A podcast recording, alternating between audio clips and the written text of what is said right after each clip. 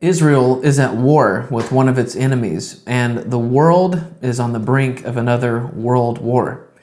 As celebrities, media members, and politicians criticize Israel for their retaliation against Hamas's deadly attacks, there's something we need to talk about. Is there any biblical justification for war, killing, and self defense? Let's talk about it today. I'm Blake Watson and this is We the Free.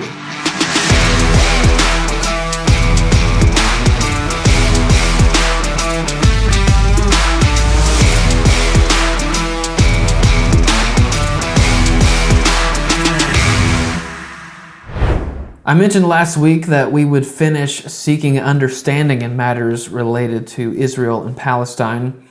Uh, the entire episode last week was spent explaining the whole biblical and secular history of these two people groups. If you missed it, I recommend you go watch or listen to it before this segment. Just go ahead and hit pause right now and come back and finish this episode later. When you watch the videos and you see the images and hear the news about the war that is taking place between Israelis and Palestinians, I'm I'm sure that you experience an array of emotions. Anger, sadness, compassion, and heartbreak. As a Christian, you're probably conflicted between certain thoughts and feelings that you have. And I'm hoping that today we can address some of those things.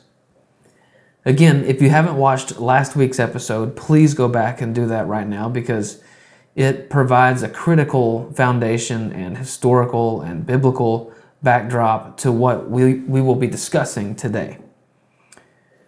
On October 7th, Prime Minister of Israel Benjamin Netanyahu said the following Citizens of Israel, we are at war, not an operation, not a round, at war.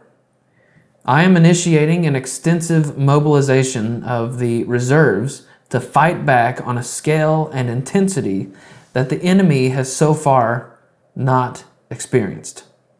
The enemy will pay an unprecedented price. Well, Israel began its counteroffensive last week on, I think it was Tuesday, by immediately destroying 17 military compounds, uh, four headqu- uh, headquarters, and two high rise towers that were used for storing assets, according to the Times of Israel. They also reported that, quote, the military said it notified residents of the two buildings before they were hit, which, for the record, Israel always does because they're not evil maniacs intent on spilling the blood of the infidel, you know, like Hamas. And since then, they've destroyed a lot more buildings and uh, they're preparing to work their way into the terror tunnels underneath Gaza. And, and what they're doing is, is destroying Hamas's uh, fortresses and their, their, their arsenal. They're taking all of, all of those key buildings out. Um, now, we're not going to talk about every detail of what both sides are doing because the facts are just being twisted into pretzels every day. I mean, for example, this week on Tuesday, the liberals were absolutely losing their minds and flipping out over Israel apparently bombing a hospital in Gaza, killing hundreds of Palestinians and children. But then by the next day, even the White House was reporting that that wasn't true, that Israel had absolutely nothing to do with it, that it was a failed rocket from Hamas trying to hit Israel again, and the hospital itself was not even hit. It was uh, it landed in the parking lot. But no. Today we're going to focus on the biblical justification for war and self-defense and the difference between just and unjust killing. There are two words for killing in the Hebrew language or in the Hebrew Bible, Ratzak and Harag. One of them means rightful killing, while the other means wrongful killing. Ratzak is wrongful killing or murder. This is the word used in the Ten Commandments, for example, when God says, You shall not murder, you shall not ratzak. Harag simply means to kill, and it's used in appropriate contexts of ending someone's life, like self defense, capital punishment, etc.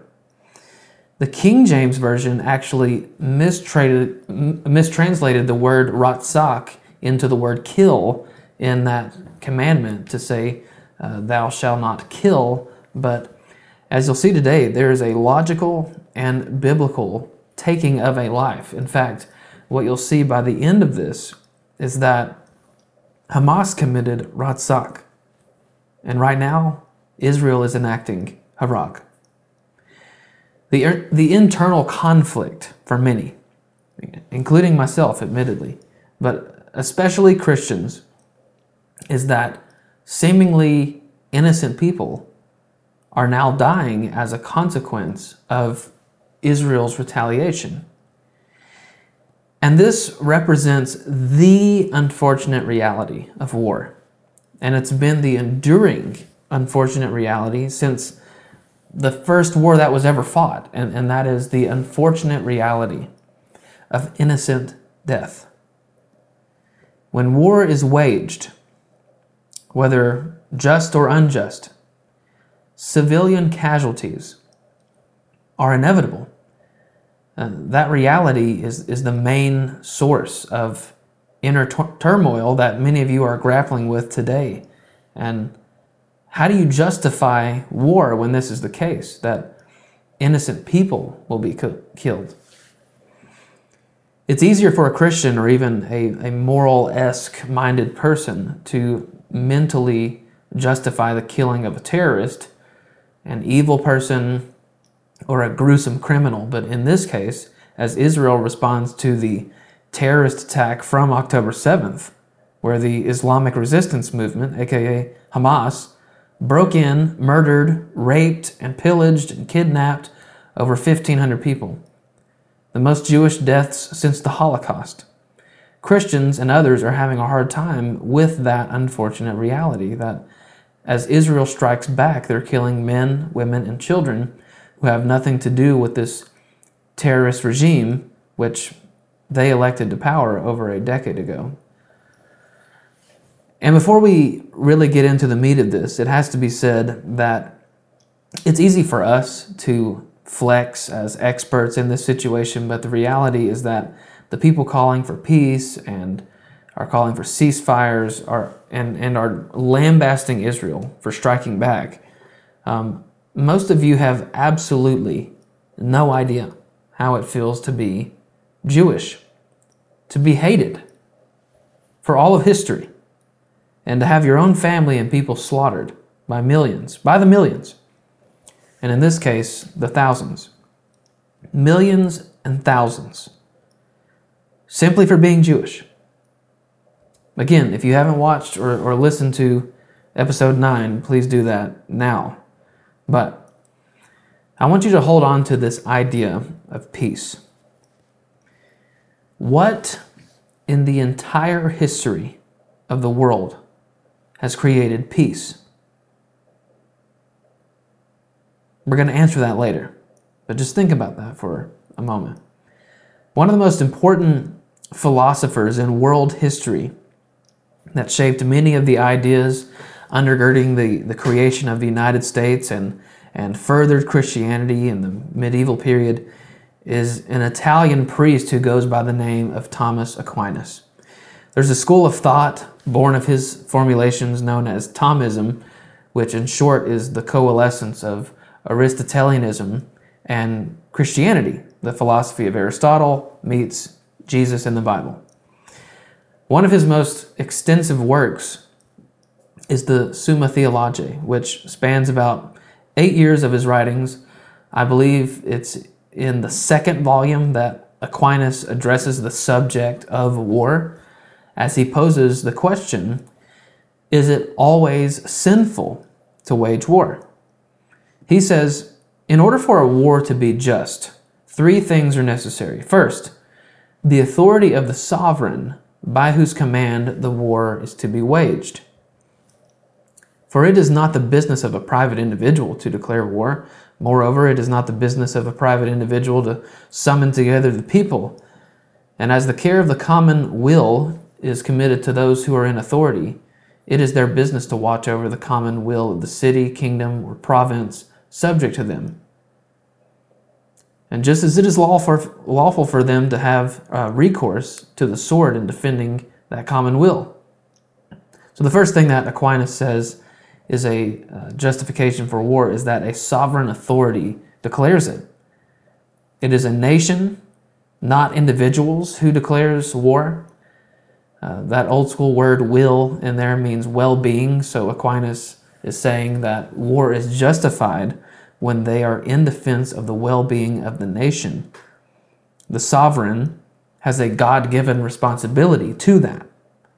Aquinas says, when they punish evildoers, according to the words of the apostle, meaning the apostle Paul in Romans 13:4, he beareth not the sword in vain, for he is God's minister and avenger to execute wrath upon him that doth evil. This is where Thomas Aquinas is referencing Paul's writing on the involvement of God in the institution of authority. Thomas is pointing out that it's the sovereign leadership's God given responsibility to bear the sword and to act as an avenger upon evildoers. And you can object to this saying, well, this is just describing law and order within that particular place. But no, it's, it's more than that. Aquinas also says, so too it is their business to have recourse to the sword of war in defending the common will or well being against external enemies. Hence it is said to those who are in authority, Psalm 81 4, rescue the poor and deliver the needy out of the hand of the sinner. Then Aquinas closes the first justification with a quote from St. Augustine. And for this reason, Augustine says, the natural order conducive to peace among mortals demands that the power to declare and counsel war should be in the hands of those who hold the supreme authority. Now keep in mind, none of these justifications stand alone. All of them must be met in order for war to really, truly be justified. So, in Aquinas' first justification, he says that a just war is one called by a sovereign authority. And here's the second he says, Secondly, a just war is required, namely, that those who are attacked should be attacked because they deserve it on account of some fault. Wherefore, Augustine says a just war is wont to be described as one that avenges wrongs when a nation or state has to be punished for refusing to make amends for the wrongs inflicted by its subjects or to restore what it seized unjustly. In other words, nation A may war against nation B if nation B deserves it, as Aquinas says, on account of some fault. Nation A may war justly to avenge a wrong, punish an enemy for a refusal to make amends for some wrong, or to restore what was seized unjustly. Now, don't you worry, we're going to revisit all of these in just a moment. So, Aquinas is given two justifications for war under sovereign leadership and for a just cause. But now the third and final justification. Thirdly, it is necessary that the belligerents should have a rightful intention, so that they intend the advancement of good or the avoidance of evil. Hence, Augustine says, true religion looks upon as peaceful those wars that are waged not for motives of aggrandizement or cruelty, but with the object of securing peace, of punishing evildoers, and of uplifting the good. A nation must be justified in war by right intentions, and Aquinas defines these right intentions as advancing good and avoiding evil. His quote of Augustine shows something highly critical to this understanding. Peace is attainable through just war. Peace is attainable through just war.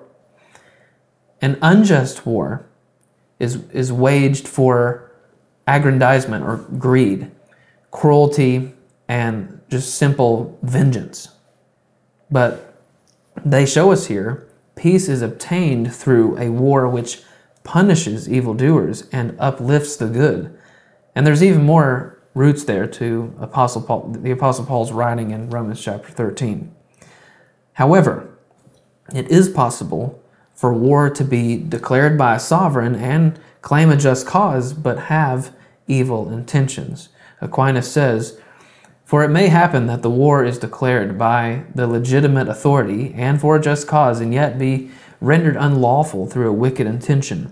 Hence, Augustine says, the passion for inflicting harm, the cruel thirst for vengeance, and uh, unpacific and relentless spirit, the fever of revolt, the lust of power, and such like things, all these are rightly condemned in war.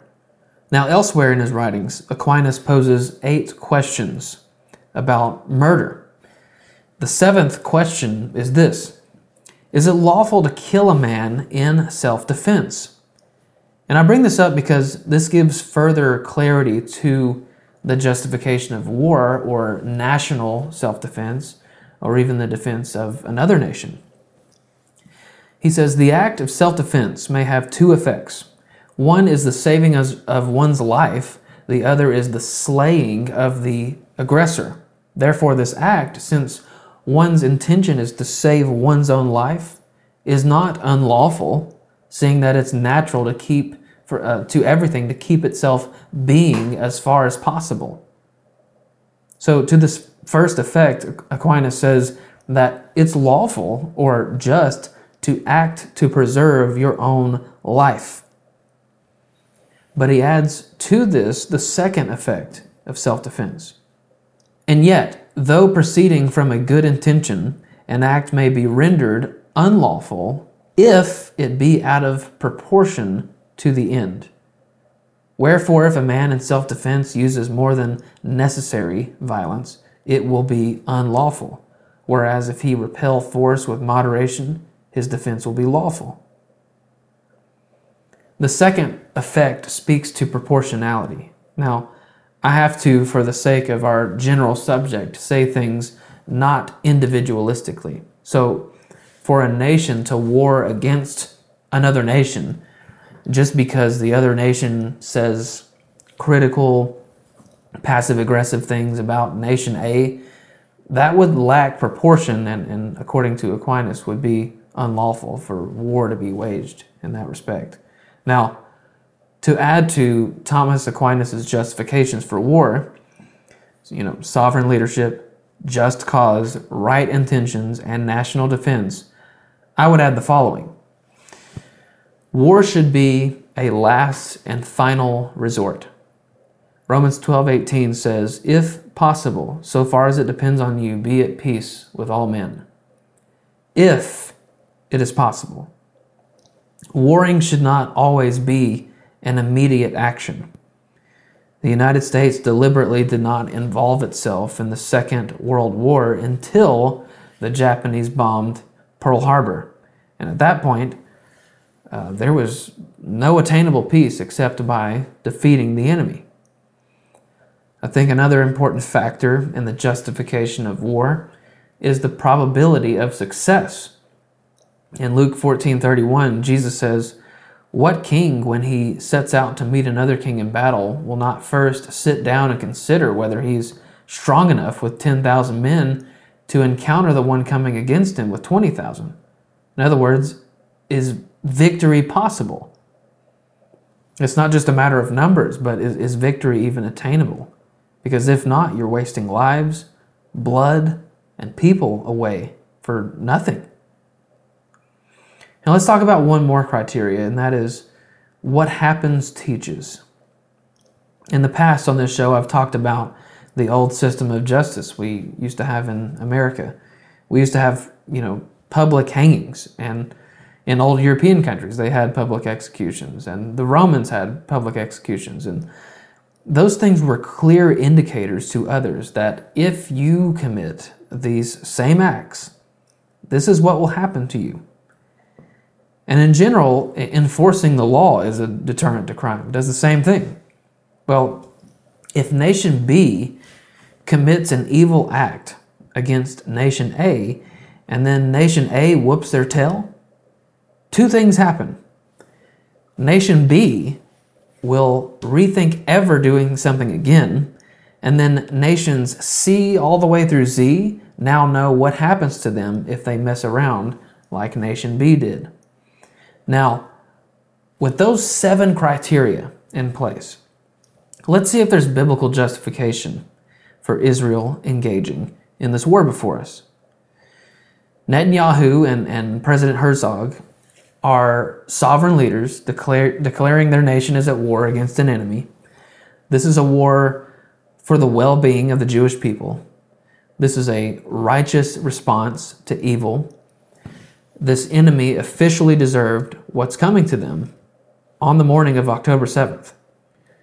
Therefore, they shall be punished as a just response to their actions because they have inflicted wrongs and they have taken lives. Israel is clearly showing good intentions, and despite what the liberals are spinning this into, they don't want to take the lives of any innocent Gazan. That's why they've yet to begin their ground assault. That's why they've yet to enter the terror tunnels 40 feet underground. That's why they're instructing people to leave for their own safety. I told you to look up Operation Wrath of God and, and also the Six Day War of 67. And, and there was more you could have researched, but w- what I wanted you to see in both of those events is, and, and, and in this one right now, is the tactfulness and precision Israel exhibits. They don't just drop a bomb, they don't just bust in guns blazing. They want to inflict precise and just damage. Proportionality, yes, but ultimately for the common defense of her people. And unfortunately, part of the reason they do this is because of what you're seeing right now with the liberals. They'll be raked over the coals for anything that they do. But this clearly demonstrates there are no evil intentions. And just compare their response right now to the initial attack from Hamas, who indiscriminately fired thousands of rockets, murdered, decapitated, desecrated, raped, pillaged, and kidnapped for hours. Those are evil intentions. This is also clearly Israel's immediate response to the attack.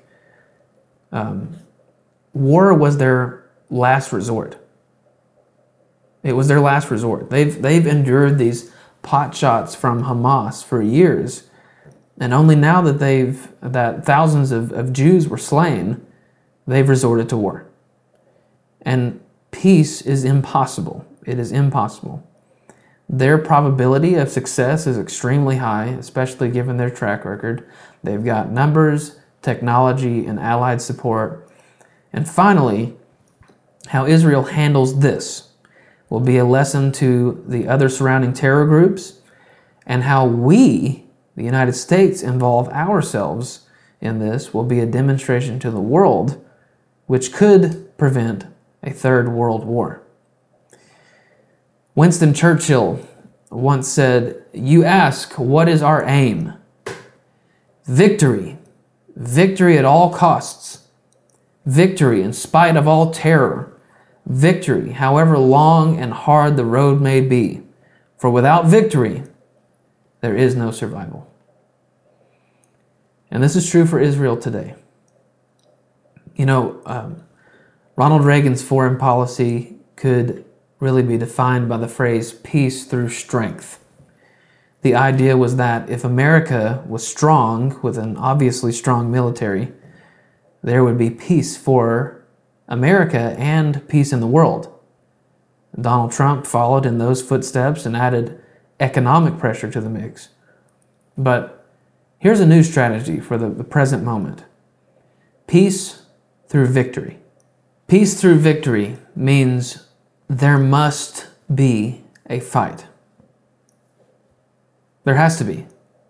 There must be a fight, and someone has to lose. Somebody has to lose. Somebody has to lose, and somebody has to win in order for there to be peace. There is no win win.